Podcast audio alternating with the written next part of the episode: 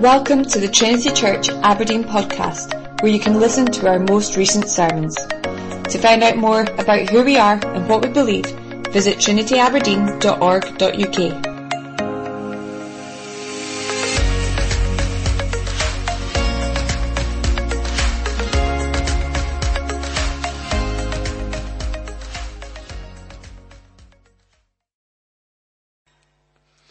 you'll see our reading printed. It's John's Gospel, chapter 21. If you're using a church Bible, page 907.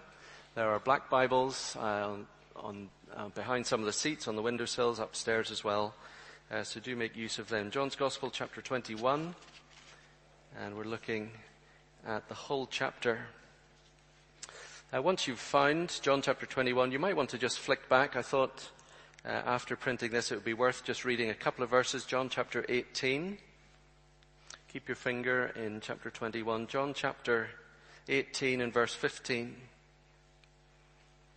Simon Peter followed Jesus and so did another disciple. Since that disciple was known to the high priest, he entered with Jesus into the courtyard of the high priest. But Peter stood outside at the door. And so the other disciple who was known to the high priest went out and spoke to the servant girl who kept watch at the door and she brought Peter in. The servant girl at the door said to Peter, you also are one of that man's disciples, are you? He said, I am not. Now the servants and officers had made a charcoal fire because it was cold. They were standing and warming themselves. Peter also was with them, standing and warming himself. Look at verse 25. Now Simon Peter was standing and warming himself. So they said to him, You also are not one of his disciples, are you? He denied it and said, I am not. One of the servants of the high priest, a relative of the man whose ear Peter had cut off, asked, Did I not see you in the garden with him? Peter again denied it, and at once a rooster crowed.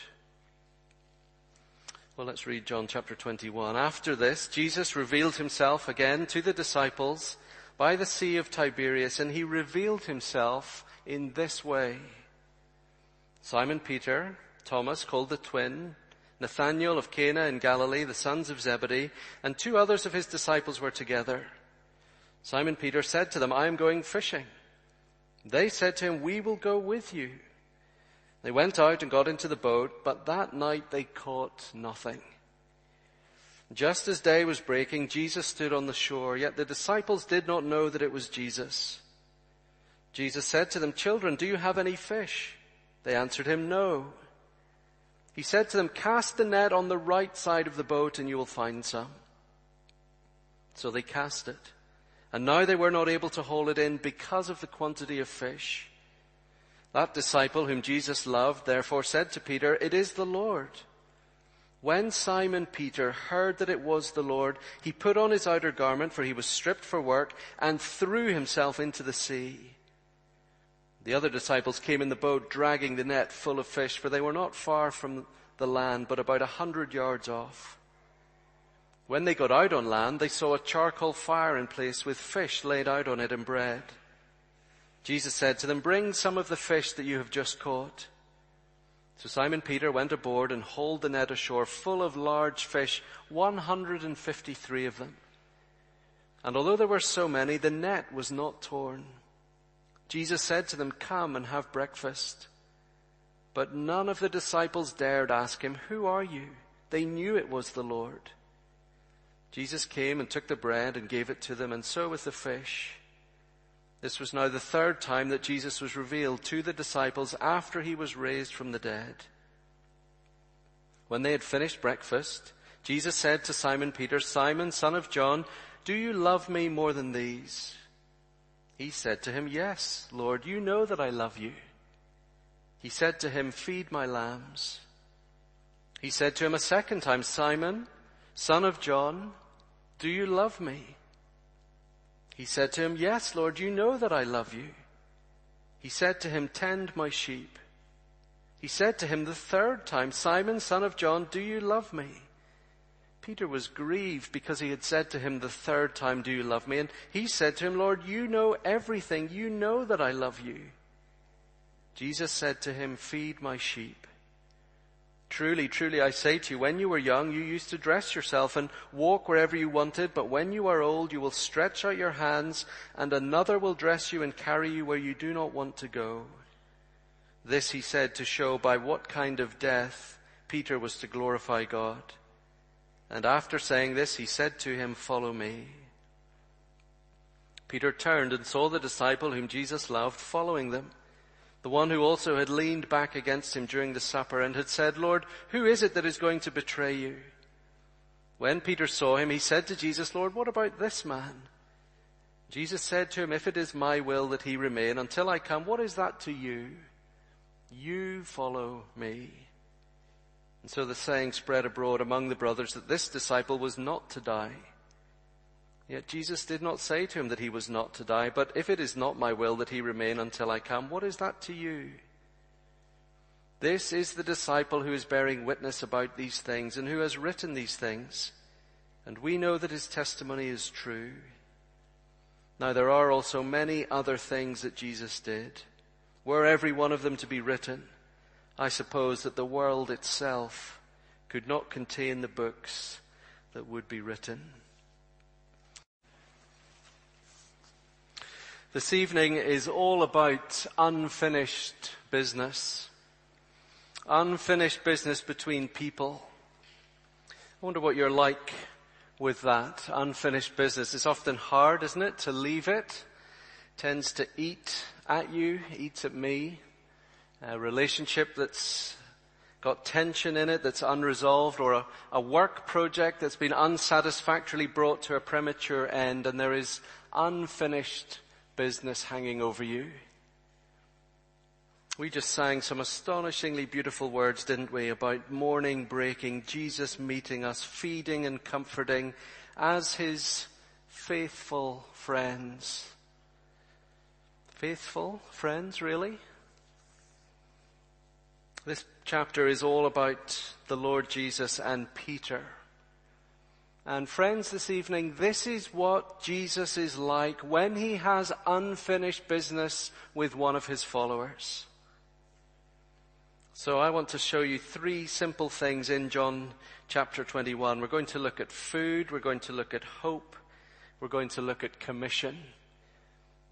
Point number one, food for the disciples who could not feed themselves. That's point number one. Food for the disciples who could not feed themselves. Number two, hope. Hope for the disciple who could not forget his failure. Hope for the disciple who could, could not forget his failure. And number three, commission for the disciple who no longer fears the cost. Really short, snappy points, aren't they? Didn't take you long to get them down. We'll come back to them as we go through. Uh, I want to show you each of them. Here's the first one. Food for the disciples who could not feed themselves. See, in, the, in these first 14 verses, the, the, the, beauty of this story, here is Jesus setting the scene. He, he's about to do for Peter what Peter could not do for himself. Okay, that, that, that's what's at the heart of this. Jesus is going to do for Peter what Peter cannot do for himself. And so to lay the foundations of what he's going to do, he gives these hardened, experienced fishermen fish that they could not get themselves. See, the, the disciples are doing what they do best, aren't they? They've, they've gone back to fishing. And they're doing it at the time that they do it best, at night time, all night long, putting that net down, dragging it in, Nothing. Time after time they let it down and nothing. And then in the morning, bleary eyed and frustrated, off in the distance, somebody calls them from the shore with the instructions that are going to make all the difference. Throw your net on the right side of the boat. And then the net begins to bulge, doesn't it? And the mist clears from their eyes and the veil lifts from their hearts and they realize it is the Lord. I, I find this so astonishingly moving. Verse 7. Without another word, before John has finished speaking, Peter is overboard and heading for shore. The, the man that we read about in chapter 18, I do not know him. Never heard of him, not with him. Here is the disciple who had blown it, the one who had blown it in spectacular fashion, realizing that the Jesus he had failed had come looking for them. And he's still the same Peter, isn't he? He hasn't changed. He's impetuous. He's rash. Still, still friends driven by exactly the same desire as before, simply to be near Jesus.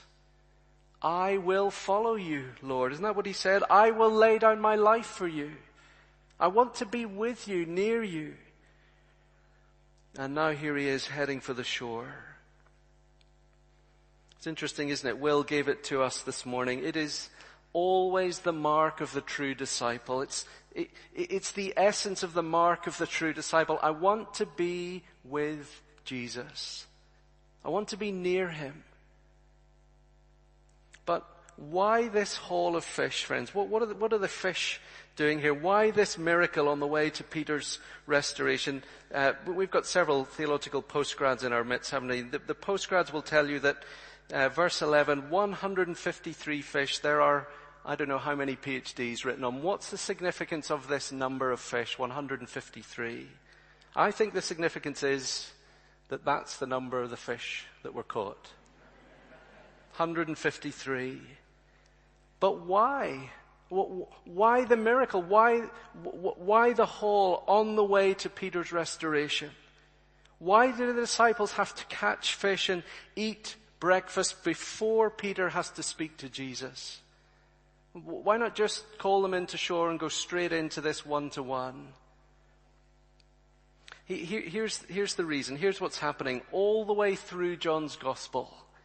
John has worked consistently with this pattern. Okay, here's what he's given us. Miraculous sign followed by words that explain it. Miracle followed by explanation. That, that's the pattern. It's always the way it comes. So a man is miraculously healed, John chapter 5, and Jesus tells us, because I've healed him, you need to know that I, the Son, can give life to whoever I want to. Look at the miracle and hear the words that I'm speaking to you. I have life in my hand. John chapter 9, a blind man has his sight restored and Jesus says, I am the light of the world. Jesus, John chapter 13, washes his disciples' feet and says, my death on the cross will wash you clean. All the way through John there is miracle first and then the picture that it shows of spiritual reality. And it's exactly the same here, friends. In John chapter 1, the Lord Jesus is about to say to Peter, feed my sheep, provide for my people, care for them, tend them, give your life for them, be a pastor, Peter. That's what Jesus is about to say. And if the risen Lord Jesus simply turns up on the beach one morning and says words like that to a man like Peter, what is Peter going to do? Of course, Lord, I, am the man for it. I can do it. I'll do it. I've got everything you need for me to feed your people, Lord. I'm the man for the job. Really? No, if Jesus turns up on the beach and he feeds hungry disciples who cannot feed themselves before he says to them, feed my sheep. What is Jesus doing? Isn't Jesus saying to them, you need me to feed you before you can feed others? Isn't that it? You need me to feed you before you can ever feed others. And the reason for that is this. Jesus is a master who gives before he ever asks. Jesus is a master who gives before he ever asks. See, here is, here is Peter thinking, my following of Jesus is everything. My following of Jesus is everything. And here is Jesus saying, no, my feeding of you is everything. My feeding of you is everything. Your following, Peter, comes after my feeding. You will serve me, Peter, but let me serve you first. You, are far off. Let, let me beckon you back. Let me call you to my side. You're broken, Peter. Let me make you whole. You will feed others, but you're hungry. Let me feed you first. See, P- Peter had a pattern of thinking that needs to be shattered, doesn't it? It needs to be broken. Uh, we, we think Peter's three denials is the breaking of Peter. Actually, the Lord Jesus is still breaking Peter here. Peter's pattern of thinking, you're going to die, Lord, you're going to the cross, well, I'm going to come with you, I'm going to die too. No, Peter, I have to die for you before you can ever die like me.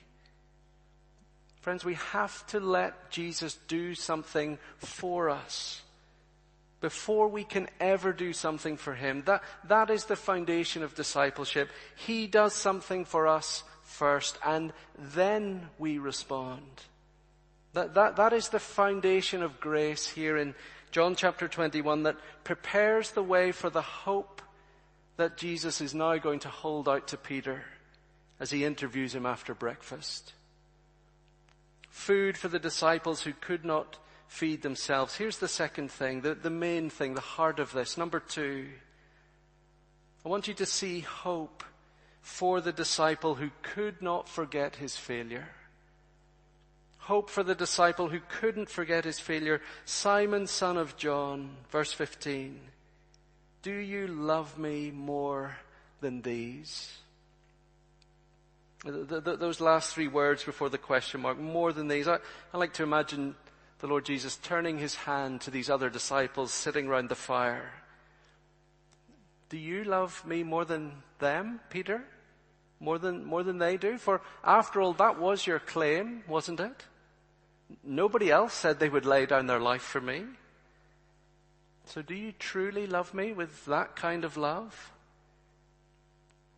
And this is public, isn't it? It's, uh, in, in, front of the others. We, we were talking to folks in the church family today who, who are interested in becoming church members, and we promised them that on the Sunday that they become members, we would not get them to come and stand up here on their own with the whole church looking at them. There is safety in numbers, isn't there?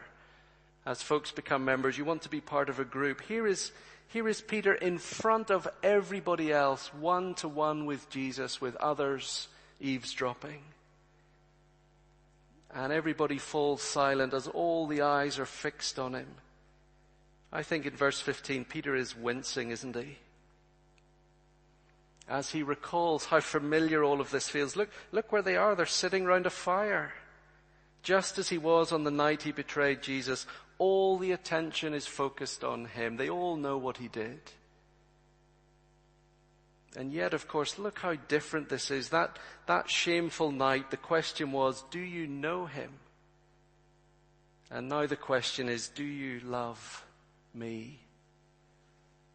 You see how it works, friends? Just as there were three denials, three denials of the Lord Jesus, three betrayals, so now the question comes three times.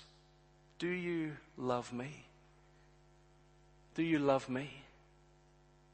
Do you love me? And it's just worth stopping there, isn't it? Thinking, is that the question you would expect to be asked? What would you do? What would I do? What on earth do you think you were doing, Peter? Peter, I, I knew you'd never follow through in your claim to die with me. Why can't you stop and think, Peter? Please stop and reflect next time. Why did you do it, Peter? Are you sorry for what you did? I mean, are you really, truly sorry? Peter, I want you to promise never to do it again. Will you promise from now on, Peter, to try harder? Those are all the questions that rise naturally to me at least, to you as well, I'm sure. Is it, is it not incredible? That here there is no rebuke, no rejection, no, no passive aggressive questioning, just a simple question that is the path that Peter needs out of his failure. He, he is crushed, isn't he? He doesn't need to be broken anymore. He is guilty. He doesn't need to be told that he's guilty. He is full of regret. He doesn't need to be re- reminded. And so as Jesus asks, so he teaches Peter and teaches you and me, friends, this evening that loving Jesus is the way out of failure. Loving Him is the way out of failure. Simply loving Him is the one thing, the only thing that a disciple can do to carve a way through the tears and through the pain and to return to Jesus fully restored. Simply loving Him. Three times in the place of three denials, Peter gets to say to Jesus, I love you. I love you. I love you. See, we, we live in cancel culture, don't we? Uh, I had, I had thought it had calmed down a little bit. I think the last couple of years, cancel culture has been astonishing, hasn't it? In its, in its severity. One mistake out of line and a career is finished. Remember Ollie Robinson, the cricketer? A young man and somebody finds his Twitter account from nine, ten years ago and he's dropped from the team. The most recent example, I guess, is the, the comedian Janey Godley. Alastair Stewart, the newsreader, one mistake and you're out. One strike cancelled. Well, this is Jesus' cancel culture. Three denials and all three of them cancelled. Each one with the same question, do you love me? Friends, I hope you can feel this rising from the page in front of you, the, the, beauty of the story that John has put together for us. It is a staggering thing to meet the Lord Jesus face to face and to realize that what he wants is not my service, but my love. That, that's what Peter comes to learn, isn't it? The, the, disciple Jesus loves, the disciple Jesus knows and feeds and cares for, is the disciple who knows what it is simply to say, I love Jesus. It's so important for us. Think about the implications of this. Remember what the Lord Jesus himself said, on the last day, many will come to him and say, on that day, Lord, Lord, did we not prophesy in your name? And in your name did we not drive out demons and perform many miracles? Just, just think, friends, of at least two of that list, driving out demons and performing miracles. Many of us here, I guess, would say we've never seen those things with our own eyes. Imagine if you saw them. How powerful it would be. Aren't those the kind of people you want in your church, Lord? Prophets, deliverers from demons, miracle makers. And Jesus says, then I will tell them plainly, away from me. I never knew you. Away from me, you evildoers. See, just imagine the parent with a child at home. I want you to think of the shallowness, the, the, cruelty of the parent, the evil of the parent who is not interested in having their child's heart, their child's affections, who, who never speaks to their child about their day, never asks them any question, doesn't care a hoot that their child will never come to them with their, their cares and fears, their hopes and dreams. Think of the parent who is disinterested in all of that stuff, away with it, can't be bothered, haven't got time. But then who studies the school report with a magnifying glass. Jimmy, you need to try harder here. Could do better here. And in a million hearts and minds, is it not true that God is perceived to be like that parent? Serve me more. Try harder. Make a list of ways to improve. Be a better person. Give me your money. Come to church. Look what you've done now. That's it, the final straw. You've really tripped up. I do not want your service, Peter, unless I have your heart. Do you love me? And as Jesus says that to Peter, so he shatters. I, hope you see it shattering this evening. He shatters any conception you may have ever had that we are defined by our failures. I wonder if it, I wonder if it's one big lapse that haunts you. One particular deed that recurs in your waking moments month after month. You cannot seem to get it off you. I remember seeing an interview years ago from Monica Lewinsky, the young girl who had the affair with Bill Clinton, the American president. She said that the shame sticks to me like tar. It's like a layer of skin has come off, she said, out there in all the world for all the world to see. Maybe, maybe for you this evening, it's not a, it's not a big lapse, it's a series of repeated ones, the same mistake that just happens over and over again. Something you're so ashamed of, you wonder if you would ever be welcomed by others if they knew. It's an awful feeling, isn't it? That kind of shame and regret that you, you, you know not just that you have hurt someone, but such is the wound that you wonder if that person could ever possibly still love you. Jesus is asking Peter if Peter really loves him. But he's only asking Peter that because he's just shown Peter that Peter is loved, isn't he? Nothing Peter can do, even the very act of denying the Lord on the way to his death, nothing is capable of stopping the Savior from coming to the shore, seeking out his disciples and graciously giving to them what they could not get themselves. Friends, I want you to know this evening that to follow Jesus means that in spite of your sin, in spite of your failure, in spite of your shame, you are loved. That's what I want you to know. Love because Jesus has done for you what you could not do for yourself. And perhaps the most wonderful thing I can say to you this evening is that if behind the lapses you love Him, if behind the doubts you love Him, if, if behind the failures there is this truth that you love Jesus, that is enough. That is enough. It's all you need. Friends, failure is never fatal, never final with the Lord Jesus. It never has to be final. It, it is who we turn towards, not what we're turning from that counts. For there is always a Savior to be loved at the end of it.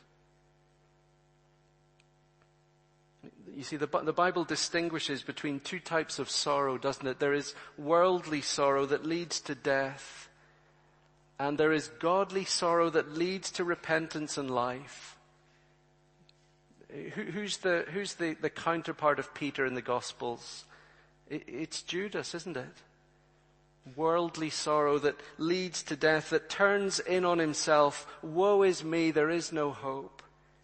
Worldly sorrow runs from Christ. Godly sorrow runs to Christ. Cannot get close enough to Him. Three times the question, three times Peter replies, says, look at the wording of it, not just I love you, but you know that I love you. You know, see, Jesus is not in the dark here. He's not wondering how Peter's really feeling and trying to find out. No, he's not asking for his own benefit. He's asking for Peter's benefit. Do you, know the old saying, only if you are fully known can you be fully loved? Only if you are fully known can you be fully loved. I have a friend who had to spend a significant amount of time working undercover and while he worked undercover, as often happens, he met a woman and fell in love. And their relationship at the very start for several years had at the heart of it a false identity that he had to keep, keep pretending was real. And several years into their relationship, he had to sit this woman down and tell him that in fact his name was not Bill Bloggs or whatever it was, but actually someone else. He wasn't doing the job that she thought he was doing. He was actually doing something entirely different. Knowledge like that changes everything, doesn't it? Can you imagine the shock? But as this woman learnt the truth, as she came to know him fully and still said that she loved him, still said that, well then that is love to be trusted, isn't it? To know the full truth about someone and still to love them. That is love in all its fullness. The, the, the big issue we have at the minute is vaccine passports, isn't it? Surveillance society that we live in. It makes us nervous. We do not like the intrusion into our privacy. The, the, the, confidentiality of the medical world matters immensely, doesn't it? You, you cannot give medical records away to people, anyone who wants to see them. It creates a tension, doesn't it? We want safety, we want security in our world, we want to be protected, but we resent people knowing more than they should about us. When it comes to the dark corners of our lives, friends, it's exactly the same, isn't it? We don't want to be exposed. We don't want people to know everything there is to know about us, while yet we wonder what would it be like to be loved even if people did know. Nothing makes us as lonely as our secrets. So look at the depth, friends, of what is happening here between Peter and Jesus. Peter says, you know. You know. You know all things, Lord. You were there, Lord. You, you saw the denials. You looked right through me. You saw everything. See that in verse 17? What, what Peter is saying to Jesus is, what he's saying to us, his friends, we do not just live in a surveillance society. We live in a surveillance world where your every last thought, your every last deed, your deepest desires, your greatest shame are all known to Jesus. You cannot hide them. He knows everything about you. He knows everything about you that I will never know. And so Jesus knows whether there is at the core of your being cold indifference towards Him he knows if there is ignorance about him that you'd love to overcome if only you knew how. He knows if there is hatred towards him because of what has happened in your life. And he knows, he knows if you love him. Three questions, three answers, and now friends, three commands. Feed my sheep. Feed my sheep. Each one of these cancelling a denial. Instead of Peter's words that cold night around a fire, I do not know him. Jesus' words now come. Care for those who I know. Care for those who belong to me. Here is, here is the servant who failed being given a fresh start. Isn't it amazing? This is not just Peter, do you love me? We're in the clear. Everything is okay between us. It is Peter, Everything is okay, and here is what I now want you to do. The employee who blew it is given a promotion. Here's the third thing to see. This is a commission for a disciple who will no longer fear the cost. This is a commission for a disciple who will no longer fear the cost. I, I will die with you, Lord. And the moment the rubber hit the road, he turned tail, changed his name, pretended he didn't know him.